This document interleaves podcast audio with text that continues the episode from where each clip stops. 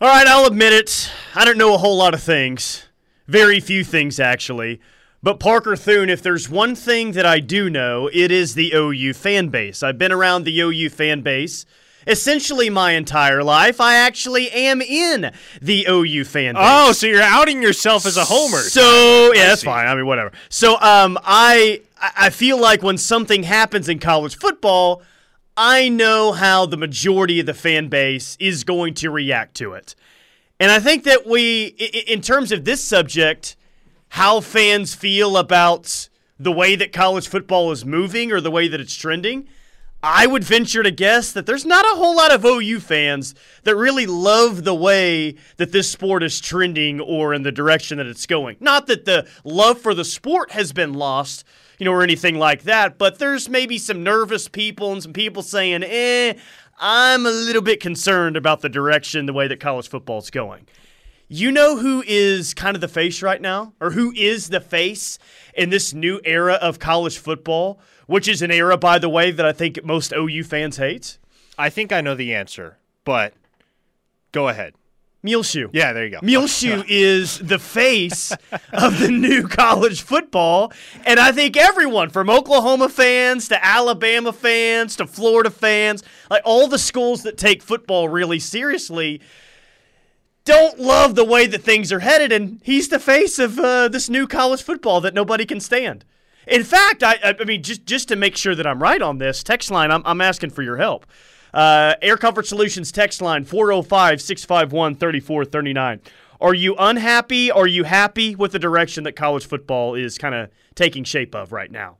Now, I'll give props here. This question was originated really by Josh Payton at 24-7 Sports. So I'm interested to see what the text line says. I've got a good feeling on what the text line is saying. But as I sit here today, Parker, I'm watching all the developments happening with college football, especially with the situation of Jordan Addison from Pitt. I'm not liking at all the direction that we are headed as a sport. No, and if you're not concerned, you're one of a very predictable contingent of folks. The likes of Colin Cowherd and Bud Elliott. Yeah, yes. Bud Elliott has now entered Colin Cowherd category. That's really the main point from this first segment. But this whole Jordan Addison situation is terrible. And speaking of Cowherd, I'm glad that you brought him up. I heard him saying this weekend with one of the hires that he made on the his podcast network that he has is what is Jordan Addison supposed to do? He was a great wide receiver, and now his quarterback just got drafted by the Pittsburgh Steelers. Of course he's going to leave because he's not going to have a good quarterback to throw him the ball next year. And that is the epitome of why I hate this new direction of college football, Parker. There's no more of, let's just stick around. I know my quarterback's gone, but maybe we got a good one waiting in the wings. I'm still a part of this program. I'm going to help it win. It's all about me. Whoa, I've been all in, but if we have a quarterback that I don't think is good enough, that's the second that I elect to go transfer somewhere else. But hold on a second, Tyler. If it was about the quarterback, if it was about losing Kenny Pickett, then why didn't Jordan Addison enter the transfer portal 4 months ago? Exactly. Maybe 100%. It's because he didn't have somebody in his ear saying, hey, you know what? Come on out to USC. They'll buy you a house. They'll pay you $3 million. God, it's so disgusting. You can catch passes from Caleb Williams. It's awful. That wasn't happening 4 months ago. And that's the reason why Jordan Addison is only just now entering the transfer portal. Text line says, I'm very concerned. Muleshoe is the snake, the face of the new era of college football. Not happy at all. The liberals are ruining it just like everything else they touch. So we do get political on that one. Unhappy with the direction. I fear I will lose my passion for college football that I've had since 1970. And that's a real fear that I have, Parker. I still think college football is going to be one of the biggest entities, sports-wise, that we have in this country. And I don't think that's going to fall off in 1 to 2 years. But if we continue to go at the trend and at the pace that we're going right now, I do wonder how much the interest for the sport could drop off in a 5 to 10 year period. Man, I am very concerned with the sport that I love more than any other sport out there is going to continue to look significantly different than it did 10 years ago. And look, as we were as we were talking about last hour when I was on with Steely, it isn't going to change the dynamic of high school football. It isn't going to change the dynamic in the NFL. The NFL is always going to be the top of the food chain in professional football. College football, with how much the sands are shifting and how much change the sport has undergone within the last year, there's a very real chance, Tyler, and there's a very real opportunity for this to go in a direction that causes it to fall out of favor with many fans. And here's what – yeah, no, go ahead, finish that thought. No, you're good. You're good. I want to hear what you got to say. Well, here's why I think it's so awful, too, is, again, the face of all of this, the face of tampering in college football, and we're seeing it again right now, it's Lincoln Riley, all right? He is kind of this new era, this new face of what's going on. But guess what? I don't think that he's going to be a head coach in college football in 5 to 6 years. He's going to do exactly what he did at OU, is he's going to change things. He's going to be this new face, tampering. He might actually lead the charge in college football, changing quite a bit. And then Parker, he's going to dip off to the NFL, and it's not going to be his problem anymore. Just like he did with OU. He'll leave in the middle of the night, another Sunday, bloody Sunday situation. He'll be off to the NFL and leave the world of ruin of college football behind him. I have little doubt about that. Do you think maybe this is part of the reason why Muleshoe left? Do you think he realized that, oh, you know what, I really want to be the villain of the new NIL era, but I know that the administration at Oklahoma isn't going to be down with that, so I'm going to go somewhere where I can make that happen. Yeah, I'm sure he made that decision in September, just like the other reasons why he wanted to leave. But sure, I'm sure that factored in. I'm sure that was a major factor, like a couple other things. Because consider this, Tyler. Everything Oklahoma is doing over the last 5 months since Brent Venables was hired, it's been almost anti-NIL. Like, they are kicking against the goads where everybody else in college football is running with the grain. Oklahoma's going against the grain. The SOL program that they've implemented, that is their way of essentially communicating, hey, you know what? We could pay you a whole bunch of money to come play football for us, but we're going to make sure you're set up with guidance, with support, and with a network for the rest of your life. Very unhappy it's set up for the rich, such as Texas and A&M, to succeed because of their deep pockets, which, by the way, I don't care if it's the old school era or the NIL era. Texas and Texas A&M ain't winning jack squats, no matter what era we're in. You can go ahead and write down that I said that one. I think if kids want to get paid for their NIL, that's fine, but there will have to be some type of contracts and a cap for each program. Yeah, I am not just totally anti-NIL. Parker, I do believe that players should be compensated in some way. They should be able to sell autographs or sell T-shirts or whatever to make some extra cash, but we've gone way too far to the other side right now. And now we're tampering with rosters in the month of May? Like, we're tampering with kids who are the best players on their football team? Nah, man, that's crap. That's not the right way to do it.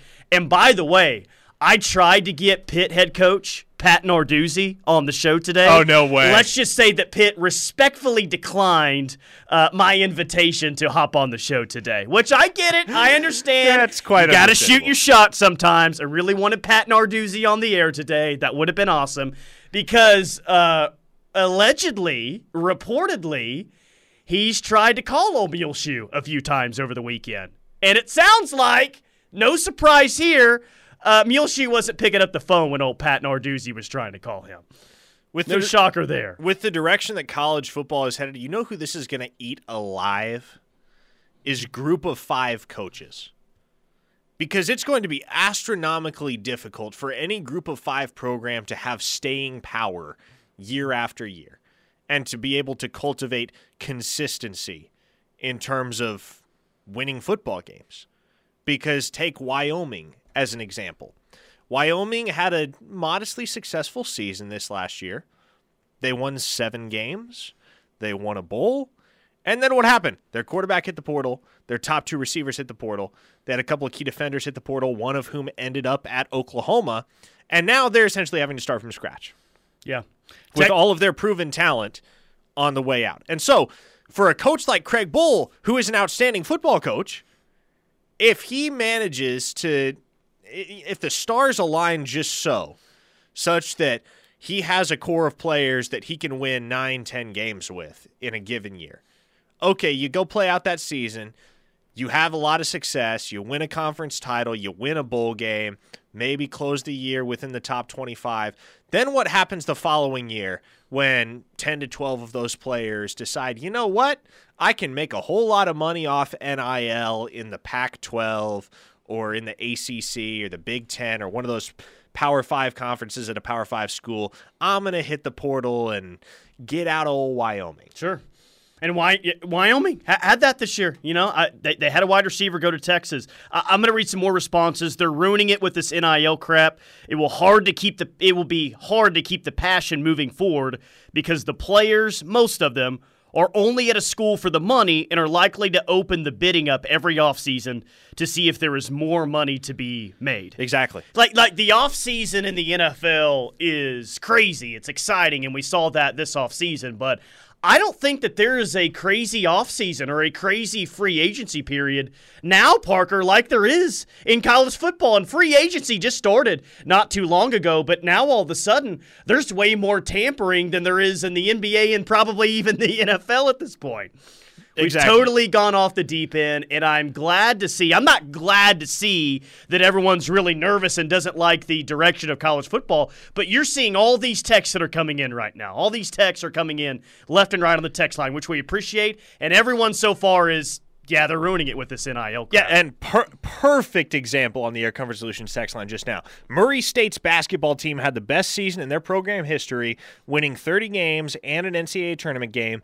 They lost their head coach and 10 scholarship players. How the hell can you let this stuff go on?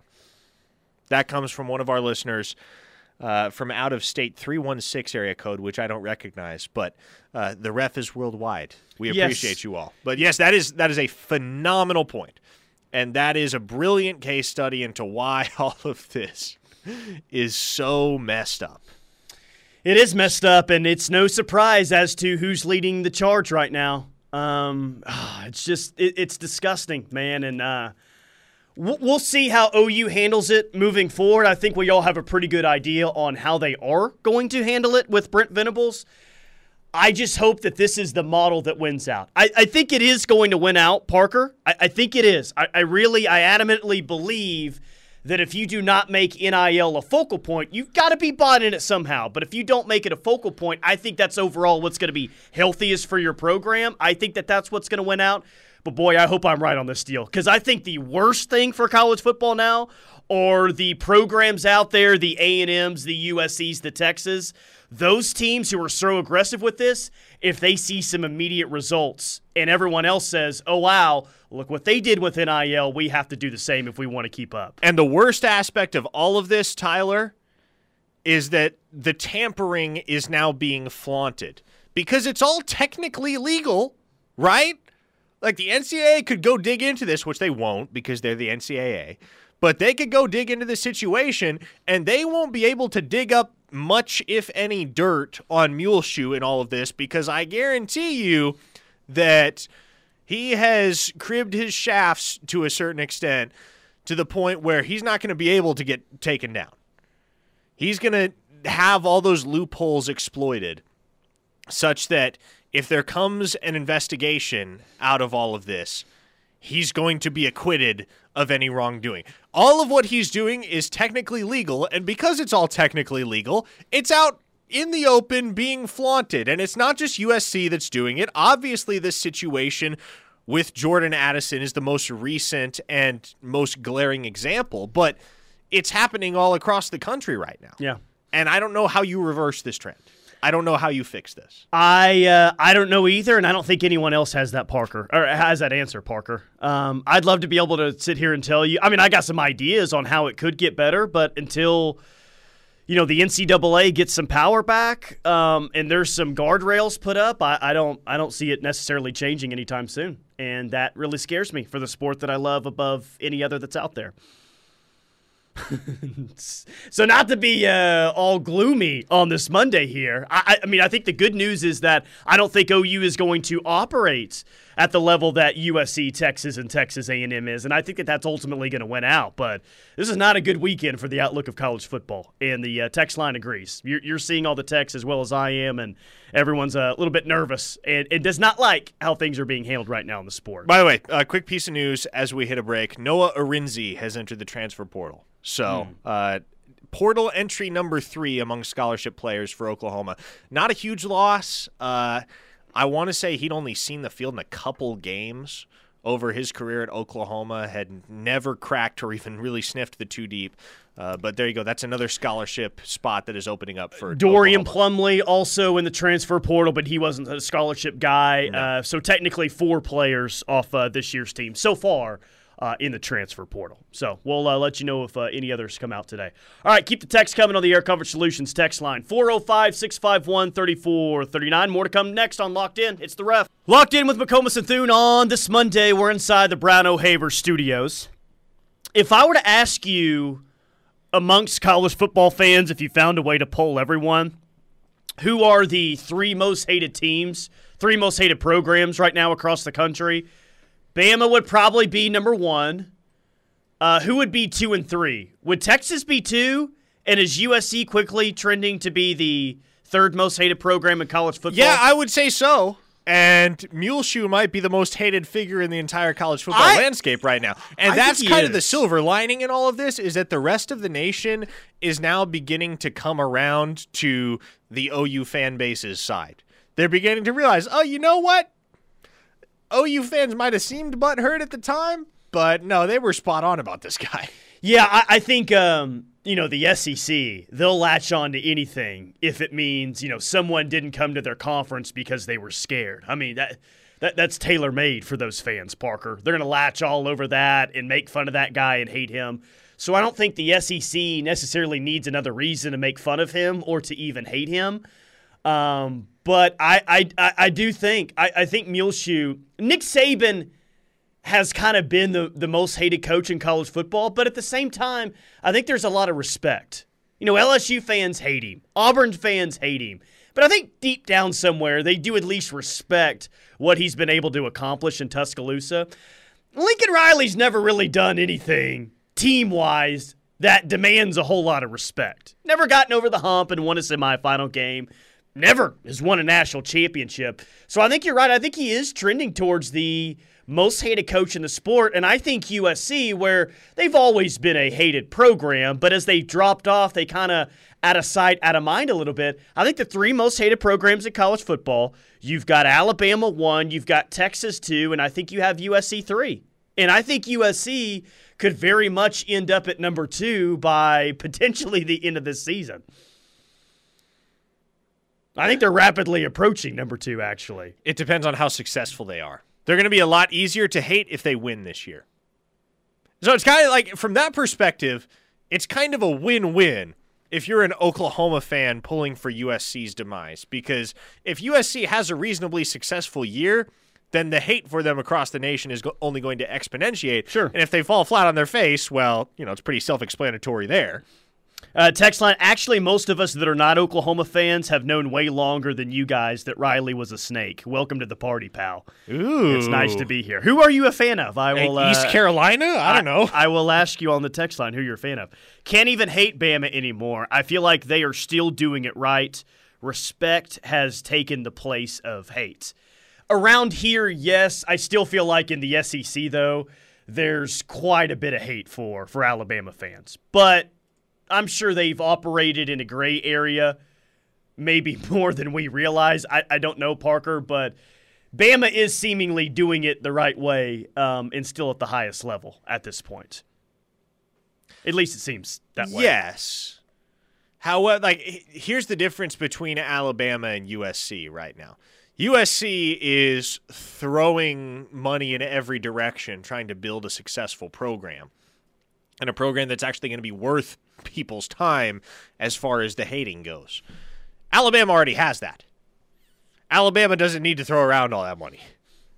Nick Saban, perhaps more so than any other coach in college football, he could be the coach that says, all right, we're not doing NIL here at Alabama.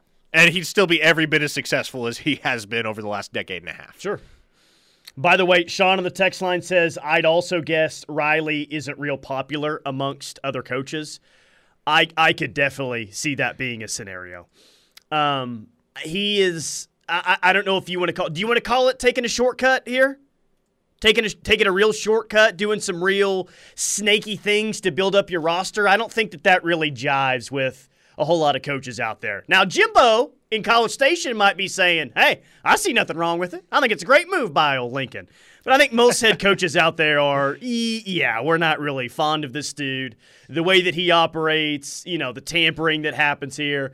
And I'm not naive. I don't think that Lincoln is the only head coach out there that is tampering with players. I definitely think that is happening even way more than we want to believe. But he is leading the charge right now. And I think most coaches look at him like, yeah, he's a punk. He's a punk. One listener says, do you guys think any OU players were getting texted by Muleshoe directly after he took the Southern Cal job? And if so, do those players have receipts? Well, that's one of those things I think we will never know for sure. Unless somebody just wants to come out and dox Riley, which I don't think any of his players are going to do, probably because I think they realize, well, he might be my NFL head coach in 4 or 5 years. Yeah, I do think that there was probably contact that was made, Parker, if I had to guess, but maybe not directly from old Muleshoe himself. He's probably right when he says that he hasn't directly communicated with any recruits, but we know that there's ways around that. There's definitely ways around that. I think some of those kids were contacted one way or the other, if I had to guess. Yeah, that's a pretty safe bet. By the way, I hate to bury the lead from the weekend, but I think we've already done that 30 minutes into the show. Poor Texas, by the way. You know about the 0 players drafted in the NFL draft, which I believe that's the second time in 9 years. Second time in 9 years that the University of Texas hasn't had a player selected in the NFL draft. But then it got even worse. We've been talking about O'Shawn Mathis for 3 months now. He's a really good player from TCU that's been in the portal for a while. Believe he's a defensive end. Widely speculated that he was going to end up at UT. He is not going to Texas. He is actually going to Nebraska. So that was a little bit of a hit for Texas this year as they tried to improve significantly off of a defense that was very, very poor from last year. So with the university that's taken a lot of tough L's over weekends in the past 6 months or so, this one was up there in terms of tough L's. Yeah, let's think for a second about all the schools that did get a player drafted this past weekend. Tulsa had a first-rounder. Fayetteville State had a draft pick. Lenoir Rhine had a draft pick. Missouri State did. I believe Missouri State did. Really? The fact that Texas comes up with an offer speaks volumes. Again, I'll continue to say it. No program does less with more. I mean, you don't have to be a great program to get one player drafted. You just mentioned it. No, you just have to be a program. And it wasn't just, you know, well, it's been an awkward time with the, you know, the COVID extra year and everything that happened. Like, yeah, it's not a great look, but all those combinations just led to somehow Texas not getting a player drafted. But I believe the same thing happened in 2014. So this is not the first time recently where this has happened. And, like, look at their long run of not having a first-round pick. Who was their – was Malcolm Brown the defensive lineman, the last first-round player that they've had in the NFL draft? They have not had an offensive first-round pick since Vince Young in 2006. Gosh. Johnny H. asks on the text line, do the OU players in the portal end up at USC? That's probably where the safe money is. And that's not me talking as if I have intel on that situation because I don't know. It's always a toss-up when a kid enters the portal and a toss-up, especially when you have a guy like Nathan Rollins-Kibange and or Noah Arinzi that doesn't have any film at the collegiate level. You never know where they're going to end up. But because of the familiarity factor, yeah, USC would probably make sense for those guys. It just depends on whether they end up being a take there, because that's one thing Muleshoe's doing. He is completely revamping USC's roster. He is pushing guys to the portal in order to bring in the guys that he wants. Yeah. And they're still, I think they're 10, they've got like 10 scholarships available. I want to say they've got a lot of scholarships available. So I'm sure Jordan Addison isn't the only one being tampered with in the portal at this point. We're just talking about him because he's really, really good. Didn't Kansas get a player drafted? Another win over Texas. That comes from the Texas. Yeah, well. Maybe my favorite, if you even want to call it a stat, my favorite thing from the weekend, Mack Brown's final year featured 0 NFL draft picks. Charlie Strong's last year featured a loss to Kansas. Tom Herman's last year featured a defense that gave up 30-plus points to Oklahoma after halftime. Steve Sarkisian managed to get all three feats done in just one year. Wow. Trending up, baby. All gas, no brakes. All gas, no brakes down there in Austin. Last text here before we hit the break. What are the odds Tawi Walker gets one of the vacated transfer scholarships? Yes, I am all in on that. Give that dude a scholarship. If there's anybody that earned it this spring, I would say it's Tawi Walker. Yeah, no, he definitely did. Hey, keep the text coming, 405-651-3439 on the Air Comfort Solutions text line. More college football, more Cruton. On the other side, it's Locked In, live on the ref. Elite Roofing Systems, bringing to this hour of Locked In with McComas and Thune. Elite Roofing System, they're servicing all of Oklahoma's roofing needs, locally owned and operated. Headquartered in Norman and Tulsa and serving customers in the greater Oklahoma City area since 2010. Give Elite Roofing Systems a call today. Oklahoma City, 405-361-3094. Tulsa, 918-984-5475. Or check them out, eliteroofing.com. Probably should have mentioned this earlier in the show, but thoughts and prayers go out, Parker, to the three OU meteorology students, their families, Drake Brooks, Nick Nair, and Gavin Short, who tragically passed away on Friday night chasing a tornado. Thoughts and prayers are definitely with their family, because that was just an awful, awful, awful situation that happened on Friday night to three OU students that, you know, you see Jaden Knowles tweet some stuff out and some other kids involved in the meteorology department, three kids that were really, really loved at that university. Just a tough situation for everyone involved there. So yeah, thoughts and prayers go out to their families. And that's a stretch of road I've driven many a time. So to hear that happened, where it did, and that you had three individuals that were part of this local community, part of the very prestigious OU meteorology community at that were involved. Yes, it is tragic. And, again, thoughts and prayers. Yeah. Some recruiting stuff. Jaden Greathouse, a wide receiver. What's four-star wide receiver, Jaden Greathouse? Is that correct? I believe 24-7 has a four-star. I'll double-check that one. Yes, he is a composite four-star, top 150 player in the nation. It's interesting, Tyler, because occasionally you'll see players that originally are classified as wide receivers that ultimately develop into tight ends.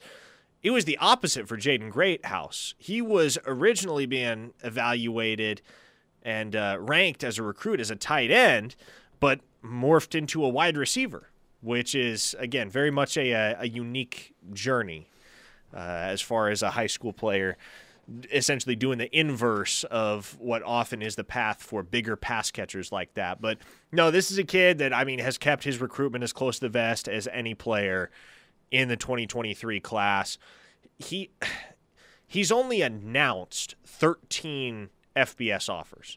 And I promise you he has way more than that. Sure. Like that's one of those kids where you could look at his offer list and you could say, okay, yep, there is absolutely no shot that kid only has 13 offers. He's just only publicized 13 of them. So, by the way, huge props to Shane Beamer and his staff at South Carolina for making the Final Four alongside Notre Dame, Texas, and Oklahoma. Yeah, for a kid out of Austin, Texas. That's one of those recruitments where historically South Carolina has not had any business being at the top of the list for a kid like that. So, no, especially in the state of Texas. There have been teams in the SEC and even Ohio State that have had some recent success in Texas, but that just hasn't been – I mean, South Carolina really hasn't needed to really mine the state of Texas to try to find elite players. So – yeah, man, he's doing a really good job, and they are maybe in more homes and more situations than they've been in a while. Where does there's a couple crystal balls Texas has got a crystal ball for him. Wilt Fong's got him to Notre Dame. What are OU's real chances here for this four-star wide receiver, Jaden Greathouse? Well, he's going to take an official visit, and he's going to take an official visit in the month of June. I believe the plan is for him to be at the Champ U barbecue. So OU is going to have a chance to make an impression.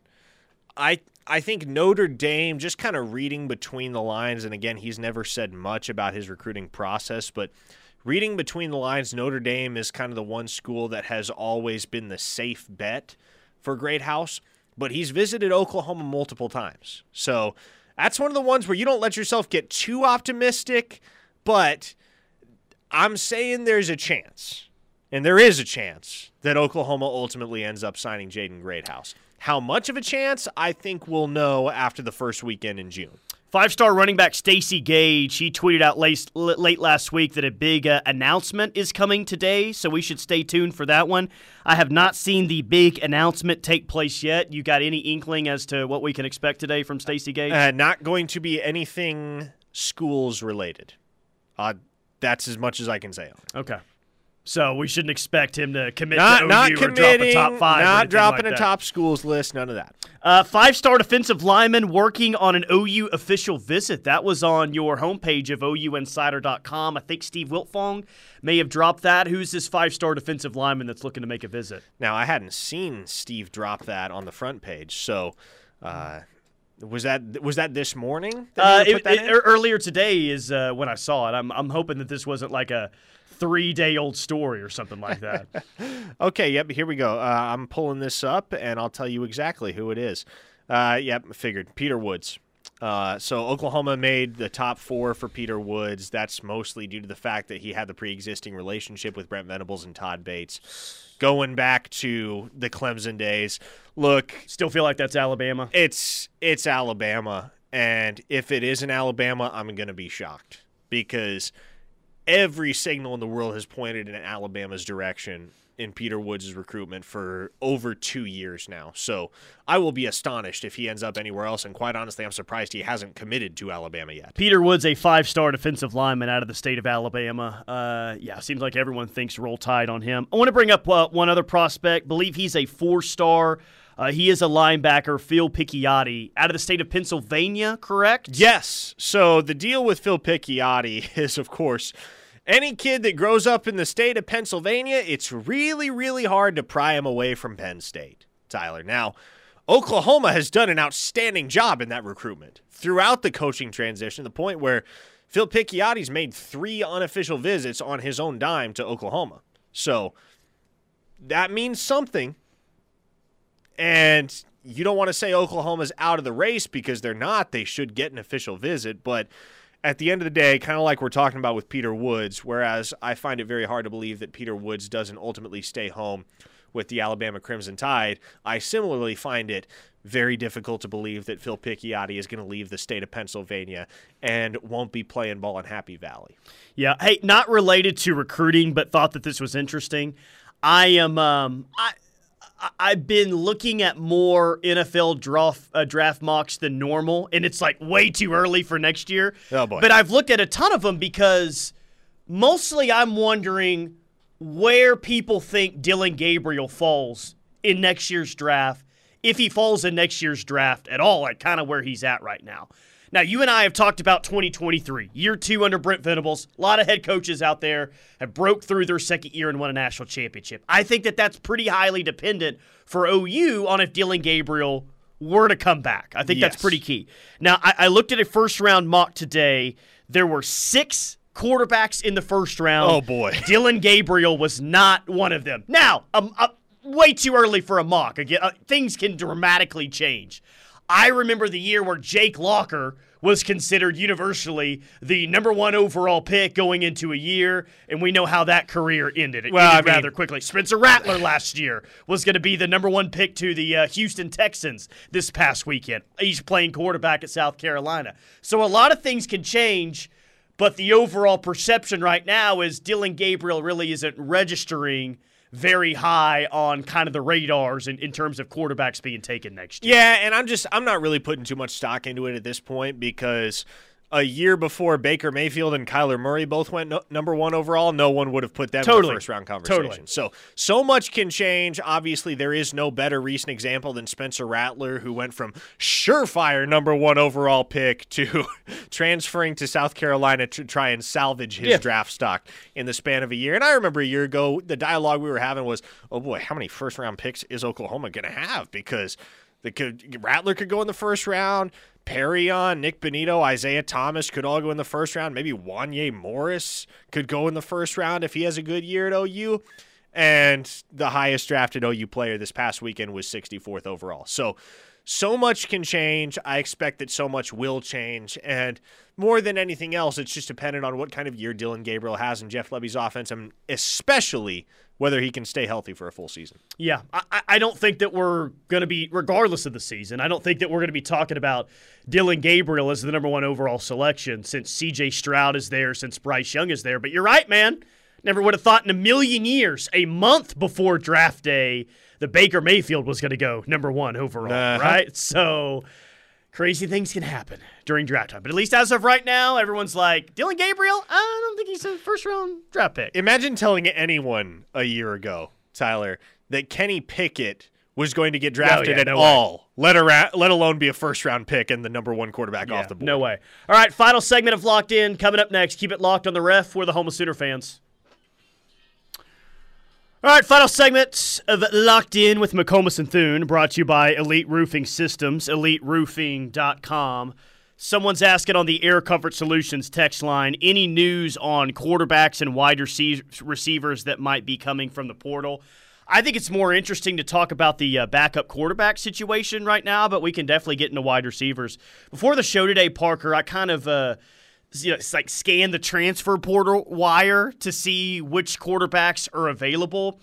And kind of like we speculated all along, there's not really any names that it's going to make you say, ooh, yeah, I'm interested in that one. Like one notable name, and only the hardcore recruiting fans are probably going to remember this guy, but Jack Sears, who is currently in the portal, played at Boise State last year, is in it. So if you hated my idea of Gary Bohannon, and God knows everyone did last week, you will not be very impressed with the other names that are in the transfer portal right now. There are no names that make you say, yeah, I want to go get that guy. Nobody really jumps out. Also, by the way, this is too good not to share. Every so often we get a text on the Air Comfort Solutions text line from a number that I assume is Clark Stroud's burner phone, because he always says something in unwavering support of Muleshoe. This time he said, earlier you referred to human excrement. Every time you say something disparaging about Coach Riley, you clearly establish that you are worthless pieces of soot. I love that. F you. That's a 918 number. The spelling error just makes it all the much more gratifying. I know this. I was in Tulsa last Thursday. So many great people in Tulsa, especially the OU fans up there. That is not an OU fan. That is texting us from a 918 number. This one, I knew in February of Baker's draft year that he was going number one. In fact, I helped engineer it with the NFL Network and Fox Sports. That is our USC mole that we have on the text line. Okay. We do have a USC mole on the text line, and that's what she's sitting today. So, all right, back in February. Yep. Oh, the mole is a female? That's correct. Okay, wow. We've got boots on the ground everywhere. Trust me. I love it. We knew first. KREF is worldwide. We knew first before anyone else when the Missouri State bus was leaving in the COVID year in 2020. Because Mike, our mole up there in Springfield, told us, hey, Missouri State is headed this way. There will be a football game on Saturday. Because there was, questions. As late as like Friday morning. Yeah, if they were actually going to play the game. And Mike texted us, nope, I am in Springfield. I can independently confirm that the Missouri State bus has left. There will be football this weekend. And it was the same thing the following week with Kansas State, too. As late as like Friday afternoon that week, he was like, oh, Kansas State going to make it down? And not only did they make it down, they made it down and won. Which makes it one of the worst losses in school history. You ended up being able to rally and win a conference championship that year and have the nice ending with the Cotton Bowl. So it's not like it spiraled the season out of control or anything, but not only did you lose to Kansas State at home when you were a massive favorite, but you blew two 21-point leads, Parker, and Kansas State at that point was pretty decimated by COVID. It almost didn't have enough players to get here. I would argue that is the worst loss of the Muleshoe era. It's not, that's not close. It is definitely the worst loss of the Muleshoe era. It's one of the worst losses, period, though. I don't think it is the worst loss. Maybe embarrassing is a better word for that one, but it's still embarrassing today that you, of course, you get a punt block in that game because homeboy didn't care about special teams out there, and he sucked at it every single year. But yeah, that what else? What, is there any other comparison to the worst loss? Iowa State in 2017, they were like 30-point favorites in that game, so that's. It's probably between that game and Kansas State in 2020. Yeah, but you didn't blow two. The fact that you were up by 3 touchdowns twice, I think, makes it a much worse loss than the Iowa State game at home. And still, you were able to rally that year and make it to the college football playoff and nearly play for a national championship that year, even after losing to Iowa State at home. There were some dudes over the years that bailed Muleshoe out of some much more embarrassing losses at Oklahoma. Oh, the Kansas game this year. That would have been, without a doubt, the most embarrassing and worst loss in program history if you lose that one. So you're right. You got bailed out a couple of times. Tech in Lubbock in 2018, that was another one. Yeah, well, Tech in 2016, you won that one. That was one of the most embarrassing wins in program history. Just Mahomes threw for like 600 yards that day. 734. Yeah. All right. Yeah, okay, I'm done with this conversation. We got to get out of here. All right, The Rush coming up next. That'll do it for Parker. Keep it locked on The Ref. We're the home of Sooner fans.